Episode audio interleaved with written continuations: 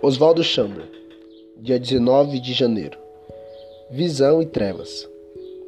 Sempre que Deus concede uma visão a um cristão, é como se ele o colocasse à sombra da sua mão. Isaías 49, 2. O dever do santo é permanecer atento e ouvir. Existe uma escuridão que provém da alta intensidade da luz. Esse é o tempo de ouvir.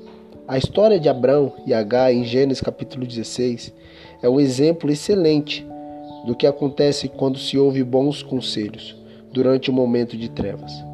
Em vez de esperar que Deus envie a luz. Quando Deus lhe dá uma visão e as trevas surgem, espere. Deus transformará a visão que ele lhe concedeu em realidade, se você esperar pelo seu tempo. Nunca tente ajudar a Deus a cumprir a sua palavra.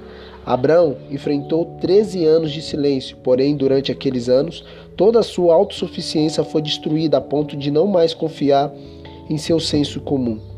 Aqueles anos de silêncio foram um tempo de disciplina, não um período de insatisfação divina. Nunca há, de fato, a necessidade de fingir que sua vida está cheia de alegria e confiança.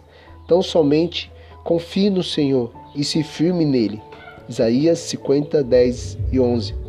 Será que confio absolutamente na carne? Ou já aprendi a ir além da total confiança em mim mesmo e em outros filhos de Deus? Confio em livros, orações de pessoas importantes ou outros prazeres dessa vida? Ou depositei minha confiança no próprio Deus e não em suas bênçãos? Eu sou o Deus Todo-Poderoso, El Shaddai, Deus de todo poder, Gênesis 17, 1. Todos nós somos disciplinados para conhecermos que Deus é real. Assim que Deus torna-se verdadeiro para nós, as pessoas empalidecem pela comparação, tornando-se sombras da realidade. Nada do que os outros santos façam ou digam pode perturbar aqueles que estão firmes em Deus. Ao pôr do sol, caiu profundo sono sobre Abraão, e grande pavor, cerrada de trevas, o acometeram.